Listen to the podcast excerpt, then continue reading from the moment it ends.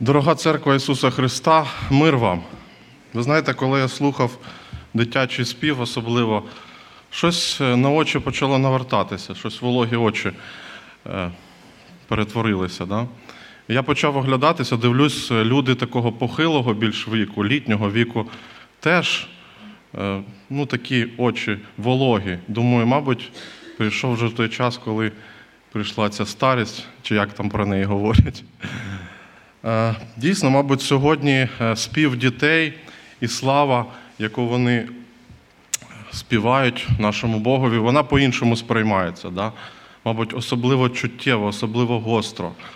Нам так хочеться, щоб це покоління жило, жило для слави Христа, для збудування нашої країни. Ви знаєте, що я хочу сказати і на чому наголосити? Всі люди сьогодні в очікуванні. Ви згодні з цим? Всі люди сьогодні в очікуванні. Питання тільки чого або кого. Всі люди сьогодні чогось очікують. Це показує їхню надію. Це може бути маленька надія, це може бути якась глобальна надія або щось таке велике, е, що вони чекають.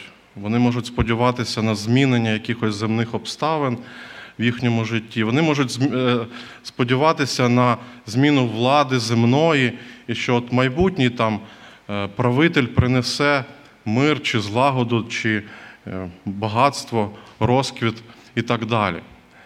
Ви знаєте, колись не так давно Саша Мороз проповідував, і він сказав, що сьогодні ми десь можемо підмін- підміні- підміни- підмінити поняття. Ми можемо сьогодні більше очікувати війни, ніж Христа. І я зловив себе на думці, що десь в моєму житті таке відбувається. Ми більш боїмося якихось таких е, змінення земних обстав, обставин, ніж очікування Христа. І текст, який я хочу сьогодні, щоб ми до нього звернулися, він кидає виклик багатьом, я думаю, християнам. Можливо, для когось сьогодні цей текст буде викликом. Можливо, когось він буде побуджувати замислитися над одним важливим питанням. Можливо, ви його собі задавали колись, можливо, неодноразово. Якщо не задавали, я хочу, щоб сьогодні ви його обов'язково задали. Питання наступне.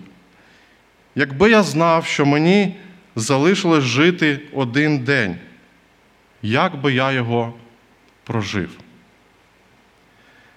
Якби я знав, що Христос забере мене завтра, що би я робив сьогодні? І ви знаєте, що Слово Боже каже, що е, ми не вічні, ми не будемо жити постійно на цій землі, і нас забере Господь 100%. І є дві, дві таких, е, два методи, яким, яким він, він нас забере.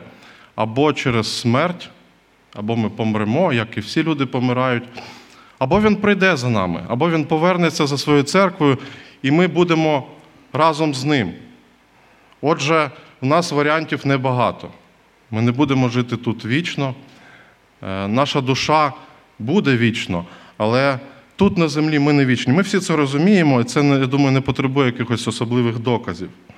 Колись Мартіна Лютера спитали, схоже питання йому задали, він сказав: я би посадив ще одне дерево і продовжив платити податки.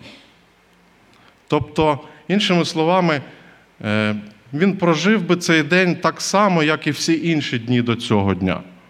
Отак спокійно, без лишньої якоїсь такої суєти, е, без паніки. Отже, давайте звернемося до е, післання Петра. І це післання допомагає відповісти на це питання, яке сьогодні ми озвучуємо. Як же жити в церкві в очікуванні Христа? Як жити в церкві в очікуванні Христа? Е, Ми всі знаємо, що церква очікує Христа. Ми читаємо про це в Божому Слові. Але от часто люди задають і християни задають питання: а що значить це? Як це практично жити в очікуванні Христа. Ну що це значить? Якось постійно перебувати в домі молитви, можливо, там збільшити кількість служінь. Чи як це? Що це означає в практичній площині? І от перше післання Петра, е, воно дає, я сподіваюся, відповідь. І дасть відповідь, повинно дати відповідь кожному із нас.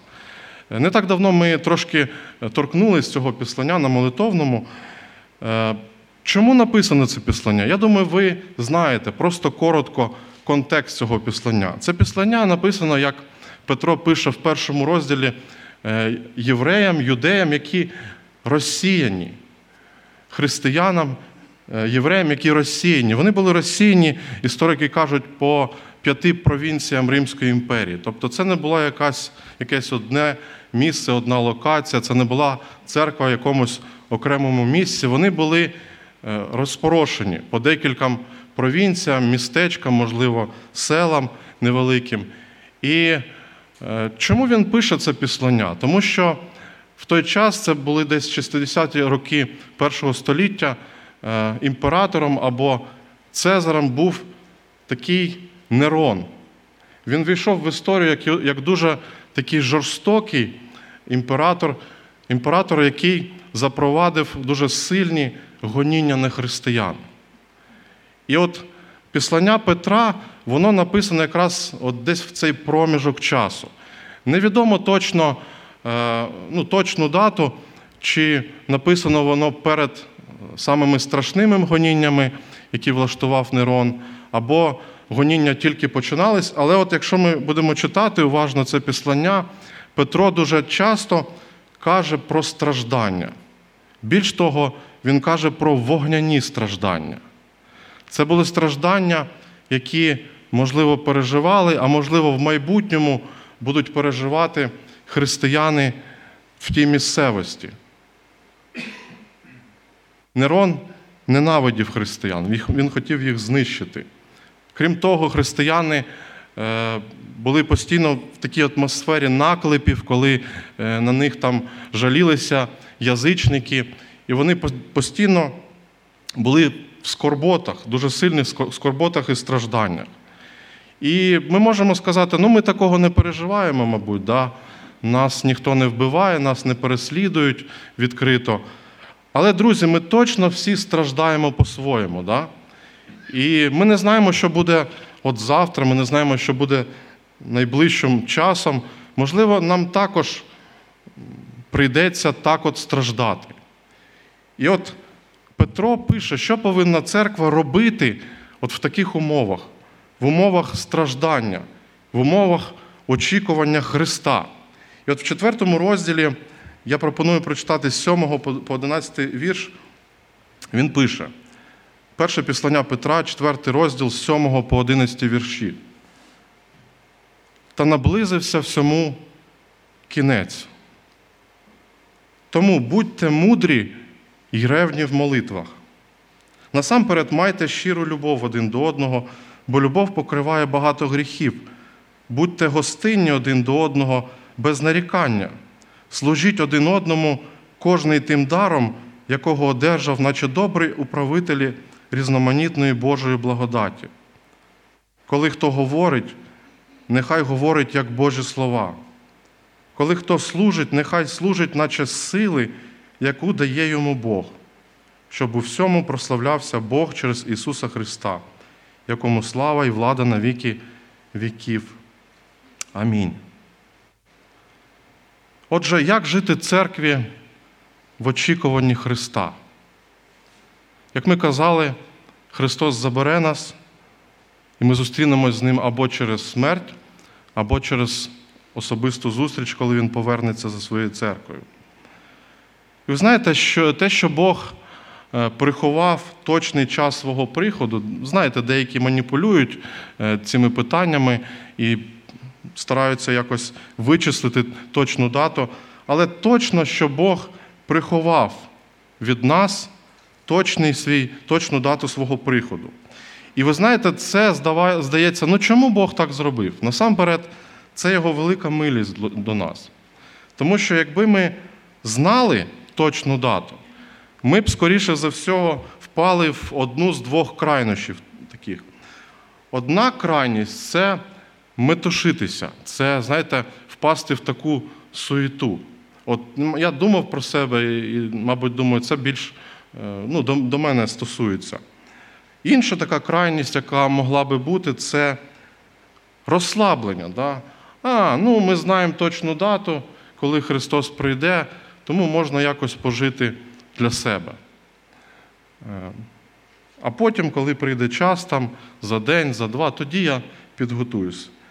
Так от Бог в своєму намірі приховав від нас, і це його милість, я вважаю. І от апостол Петро в цьому своєму післанні показує, що як оця істина про близькість приходу Христа, вона повинна відобразитися на нашому практичному церковному житті. Ми всі говоримо, да, Христос прийде, ми в це віримо. Ми кажемо амінь, ми погоджуємося з цим. Але от як ця істина, як ця доктрина, вона повинна відобразитися в нашому практичному житті? От задайте собі питання. Особисто я, як я очікую Христа, як я повинен Його очікувати? І апостол Петро будує свої аргументи, будує свої настанови на фундаменті. Сьомий вірш є таким от фундаментом. Знаєте, коли будують будинок, закладають такий міцний фундамент, щоб стіни не посунулися, щоб будівля стояла міцно. І от фундамент цей сьомий вірш. Він каже, та наблизився всьому кінець. Це от такий, е, знаєте, лінія розподілу, лінія розмежування. Між чим? Між тим, що має тимчасове значення, і між тим, що має вселенське, вічне значення. От, друзі, це дуже важливий вірш. Дивіться, апостол Петро каже їм про страждання. Він каже їм, що вони повинні терпіти, тому що Христос страждав, це перший вірш четвертого розділу. І от в сьомому вірші він каже, та наблизився всьому кінець.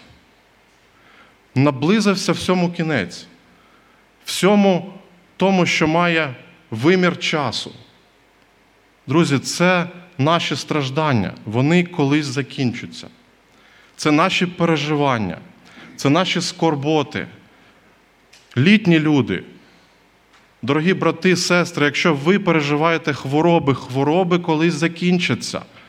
Всьому наблизився кінець. Якщо ви переживаєте несправедливе відношення до вас, якусь несправедливість з боку невіруючих, можливо, людей, в цьому наблизився також кінець, наближається кінець. І якщо Петро говорив це на початку першого століття і казав, наблизився кінець, друзі, то для нас кінець ще більше наближився. Ця степінь наближення вона збільшилась, і ми з більшою ймовірністю і впевненістю, можемо сказати, для нас наблизився кінець. І от це фундамент.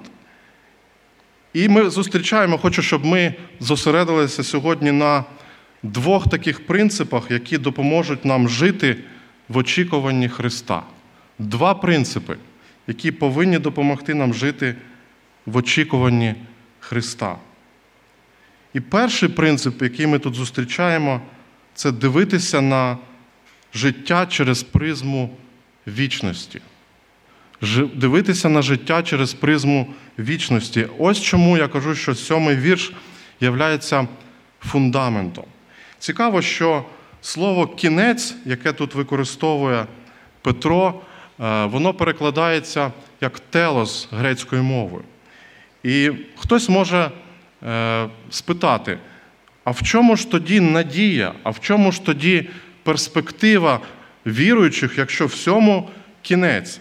Так оце слово кінець, воно не стільки вказує, знаєте, на повне знищення, на повний кінець, скільки на пришестя Христа і на завершення окремого етапу е, Божого викуплення. Тобто, розумієте, про що йде мова? Кінець це не повне знищення землі, це не повне знищення людства, це завершення якраз цього земного земною роботою, яку Бог робить. І коли прийде Христос в славі, силі, про це ми читаємо в книзі об'явлення, ми знаємо, що дійсно е, все зміниться. Настане кінець от всьому тому, що було до цього, от всім тим принцип, принципам земного життя. Настане кінець. От що означає кінець. І для віруючих це звучить не просто як завершення всього, всього доброго, навпаки, як надія на початок всього величнішого, найкращого, всього того, що очікує нас прекрасне. Друзі, ми очікуємо Христа, нашого нареченого як церква. І все найкраще попереду. Давайте задумаємось над цими словами. Нехай вони в нашому контексті тривожному, коли ми чуємо військові ці слухи, коли напад такий близький, здається, ворога. Давайте почуємо ці слова апостола Петра і зрозуміємо, що для церкви, для нас все найкраще тільки попереду. Ми не будуємо тут на землі Боже Царство, і ми не можемо його побудувати. Так хотіли люди в періоди різні історії, але в них це не вийшло. Пам'ятаєте, так хотіли фарисеї, релігійні лідери того часу, коли жив Ісус Христос. Вони хотіли зробити Царство Боже, створити Царство Боже на землі, так як вони це бачили. Христос каже, що моє царство, воно не від цього світу. Тому з приходом, е, з другим приходом Ісуса Христа пов'язані наші найкращі очікування. Я сподіваюся на це, друзі. Я сподіваюся, що ви в це вірите. Ми очікуємо, очікуємо нового неба, нової землі. А що ж завершиться? А чому ж буде кінець? Якраз тому, про що ми говорили. Все, що не має ніякого значення, все, що є просто пилом, просто е, тим, що через, може має вимір часу 10, 20 років, 50.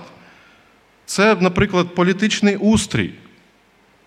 Це хвороби, це проблеми, це гріхи, це несправедливість. Смерть в кінці кінців, вона також тимчасова. Вона тимчасово має владу. І це, друзі, надія. І це надія, яка дає нам, знаєте, правильний орієнтир в житті або повинна дати. Якщо ми очікуємо цього, якщо це фундамент нашого життя, якщо саме так ми дивимося на все навкруги нас, перспективи вічності, все підпадає під одну або іншу категорію, або воно має тимчасовий характер, або воно має вічний характер. От і все. Все можна розділити на таких дві половини. До чого сьогодні, друзі, прив'язано наше серце?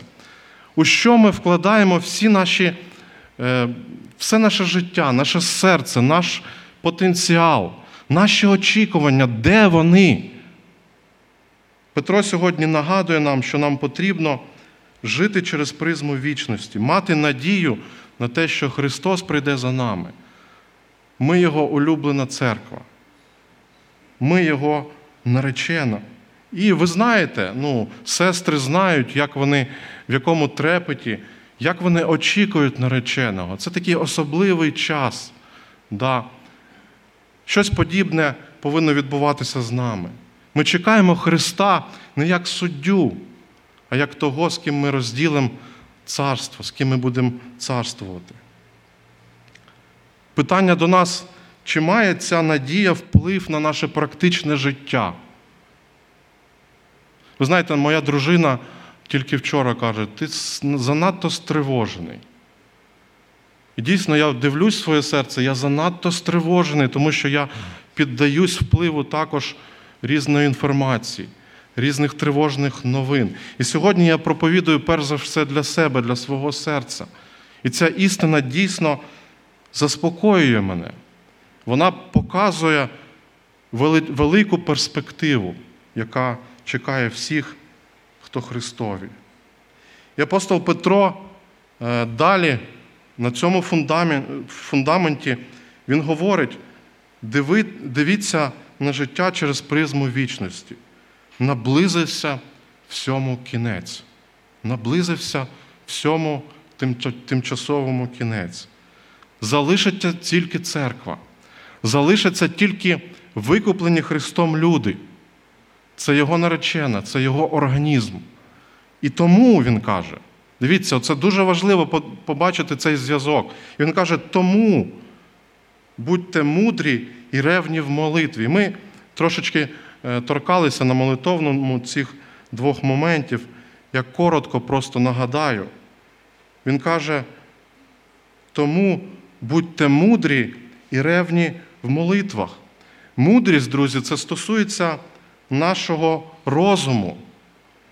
Будьте мудрими, це значить бути російському синодальному перекладі благорозумні написано, бути такими цільними, бути стриманими людьми. І ви знаєте, що найбільша сфера атаки диявола це що? Це наш розум, найперше. Тому що все від наших думок, все від нашого способу мислення. І дияволу потрібно атакувати цей е, головний центр, мозковий центр, наш мозок, нашу сферу роздумів, наш світогляд. Тому Петро каже: будьте мудрими, будьте цільними людьми, благорозумними. Не піддавайтесь просто якійсь фальшивій інформації. Нам так сьогодні, в цей час, в цьому світі фейкових новин, нам так потрібна правдива інформація. Інформація, якій ми можемо довіряти на 100%. Чи не так? Ми втомилися сьогодні від різних новин, і ми не можемо перевірити джерело авторитетності цих новин. Хто правий сьогодні? Але ми на- на на 100% можемо бути впевнені в Божому Слові, в Божій інформації. Вона правдива, абсолютно правдива. І одне діло знати цю правдиву інформацію, але мудрість це більше, це поступати, це чинити згідно цієї інформації. Мало просто, знаєте, наповнювати розум знанням, правильним знанням. Мудра людина це та людина, яка в практичній площині, в практичному житті, в різних ситуаціях може виконати це Боже Слово, може використати це знання. Ось такі мудрі люди. Ми дивимося на людей, таких зрілих, літніх людей. Можливо, вони не дуже освічені, але вони точно, е, їх мудрість в тому, що вони живуть от згідно тієї інформації, якій вони довіряють. І тому ми кажемо, вони мудрі, вони цілісні. В них немає розриву між тим, що вони говорять, обіцяють, і між, і між тим, що вони виконують. Тому найперше, на що потрібно звернути увагу в, очікуванні Христа, на наш розум, на нашу свідомість, на наш світогляд, мати здоровий глузд, іншими словами, не піддаватися емоціям, не піддаватися страху, паніці, стримано реагувати на будь-які новини. Ось що це означає. І друге, що він тут говорить, будьте ревні в молитвах. І цікаво, що, можливо, в українському, російському перекладі не так це явно видно, але от в інших перекладах, зокрема в англійському, е, видно, що молитва в цьому тексті розглядається не як засіб досягнення цілі, а як сама ціль. Ми часто розглядаємо молитву як засіб. Ми молимось, тому що ми хочемо від Бога отримати щось, чи не так? Ну і це правда. Але в цьому тексті Петро каже, що молитва для вас повинна бути не просто якимось засобом чи методом, а самою ціллю. Іншими словами, ніякі занепокоєння, ніщо, що в цьому світі відбувається, не повинно відволікати віруючого від особистих стосунків з Богом, від зв'язку з Богом. Іншими словами, Петро е, каже: не хвилюйтесь, будьте спокійними і зосередьтесь на особистих стосунках з Богом. Хай ніщо вас не відволікає від молитви. Будьте ревні, продовжуйте бути ревними в молитві. Молитва це зв'язок з Богом. І цей зв'язок допомагає нам усвідомлювати, друзі, що Бог керує всіма обставинами нашого життя. Ми не просто випрашуємо у Бога найкраще майбутнє. В молитві наше серце заспокоюється, і воно стає все більше і глибше довірливим. Ми більше довіряємо суверенному правлінню Божому. Те, що Він призначив, те і буде. Тому не хвилюйтесь. Тому довіртеся Його суверенному правлінню, Його волі святій. І для нас це також надія, це також гарна новина, тому що ми Його діти, а значить, ми в Його планах. І це значить, що ніщо нам не може завдати шкоди. Ну, навіть якщо фізично хтось може завдати нам шкоди, душі нашій, нашому серцю, нашому спасінню точно ніхто не завадить, ніяка сила. Про це говорить святе Писання. Тому найперше, що нам потрібно, друзі, ми живемо в очікуванні Христа. Нам треба сконцентруватися, нам треба дивитися на життя через призму вічності. Це значить дивитися з надією в майбутнє.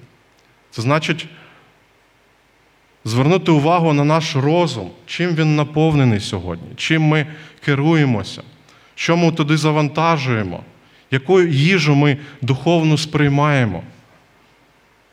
Тому що диявол воює найперше з нашим розумом. І по-друге, не треба відволікатися від нашого молитовного життя. Продовжуємо наші ревні молитви, наш зв'язок з Богом, наші особисті стосунки з Ним. І так, це перше дивитися на життя через призму вічності. І друге, про що говорить тут Петро, це те, що треба зосередитися на служінні ближньому. Зосередитися на служінні ближньому.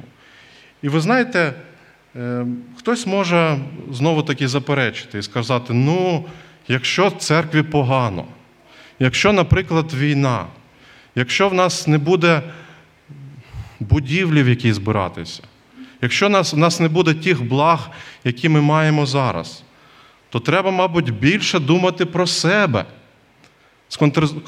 концентруватися на собі, на своїх якихось потребах особистих. Але цікаво, що пам'ятаємо, кому пише Петро, християнам, які дуже сильно страждали. Вони переживали страшенні гоніння. І от, друзі, просто нонсенс або парадокс, але в цих обставинах Петро каже: зосередься на служінні. Тобто, іншими словами, служіть в церкві. Церква єдина, яка має оце величне значення. Вона буде вічно існувати. Тому всі свої сили, які у вас ще залишились, сконцентруйте на служінні ближньому. І ви знаєте, тут Петро дає нам величезний спектр або арсенал, як ми повинні служити. Це навіть, Ми можемо навіть проявляти тут творчість, так звану. І тут є багато таких моментів, і ми тільки коротко зупинимось на них, так от поглянемо на них з висоти пташиного польоту, просто відмітимо десь у собі і будемо роздумувати далі, десь, можливо, вдома, можливо, на групах. Хтось колись сказав такі важливі слова. Найбільша катастрофа, катастрофа багатьох церков сьогодні це робити те, що зовсім неважливо для Бога. Друзі, це дійсно катастрофа. Робити те, що Бог не хоче від нас, те, що Він не очікує від нас. Це печальна реальність, але багато церков, здається, займаються цим.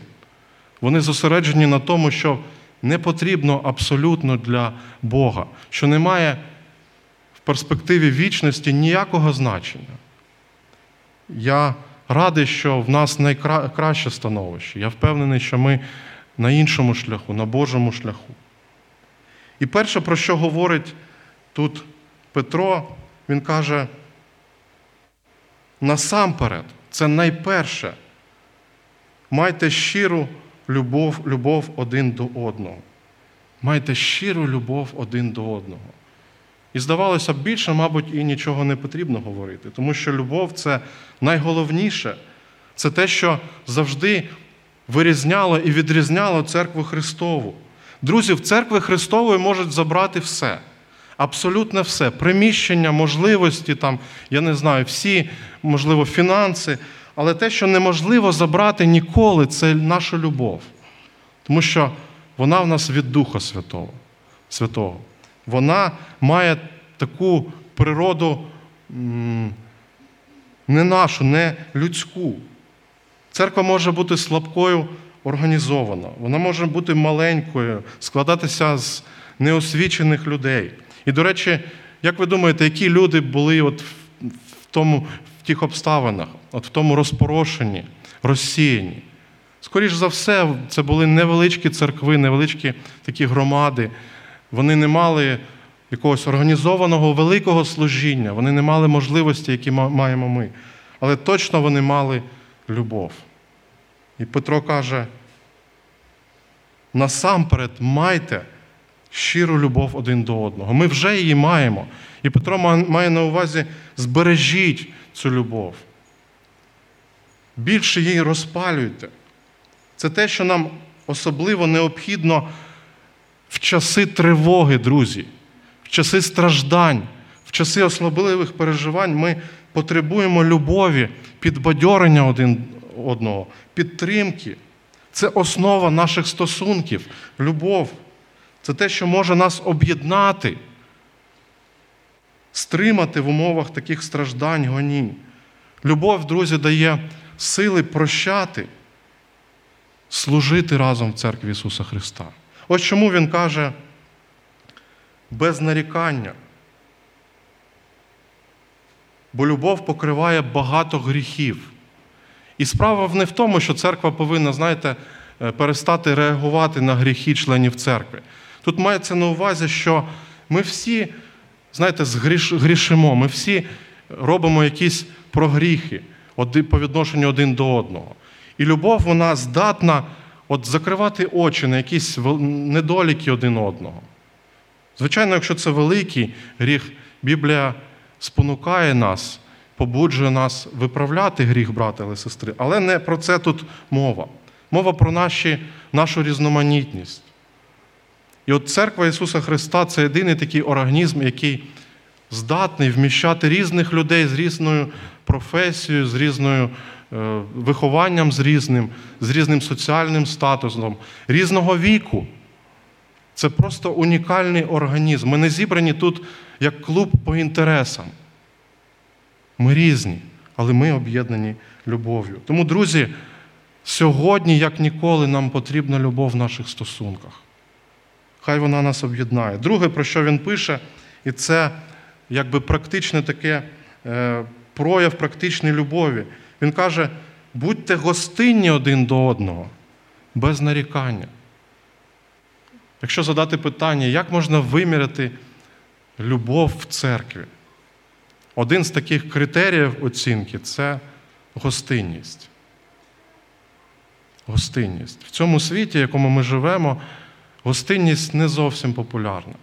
Люди сьогодні більше говорять про власну територію.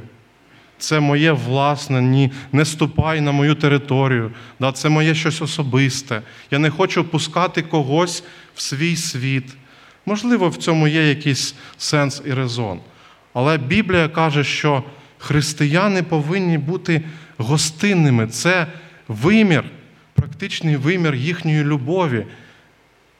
Цим вимірюється те, як ми відносимося один до одного. Ви знаєте, коли ми прийшли в церкву навколо Христа, ми були вражені, тому що одразу в перший день декілька сімей запросило нас до себе в гості. І це було дуже приємно. І це показувало, що ну, для нас це показувало, що церква любляча, вона готова приймати, вона готова розділити свій будинок, можливо, свій стіл з іншими. Вона відкрита. Гостинність. І ви знаєте, що гостинність особливе має значення якраз в умовах яких? Важких. Знову таки, повернемося в ті часи, часи страждання, гоніння, переслідування. Церква, скоріше всього, збиралася десь по оселях, по домівках. Вони не могли по-іншому збиратись. І як тут без гостинності бути? Питання до кожного з нас, друзі, чи проявляємо ми гостинність сьогодні? Чи можемо ми сприймати свою оселю як не свою, те, що Бог мені дав, тому я повинен служити цією оселею іншим. Тим, хто потребує, можливо, тим, хто щось втратив. Друзі, для нас, можливо, скоро настануть такі часи. Тому цей текст, він для нас, знаєте, такий підготуючий, да? який готовить нас, можливо, до чогось досі незвіданого. Поки що ми насолоджуємося нашими оселями, нашими будинками, квартирами.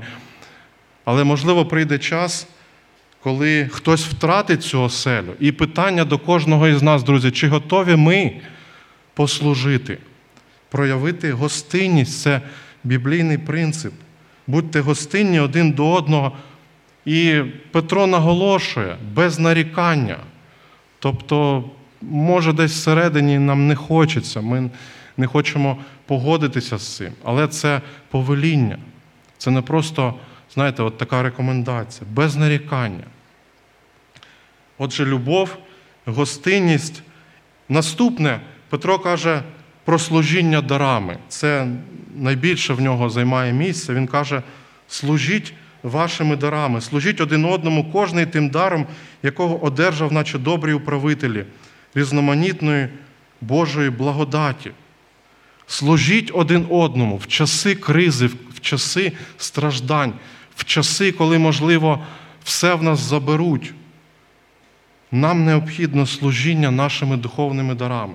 І, друзі, говорячи про духовні дари, Петро наголошує, що кожен, абсолютно кожен має дар благодаті. Нема безталанних, необдарованих. Мінімум один дар Святого, Духа є у кожного. Тому не будемо обманюватися, не будемо жаліти себе казати, та в мене нічого немає. Я ж не проповідник, там, я не співак і так далі.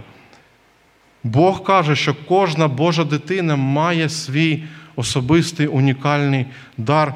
Для чого ці дари Петро каже?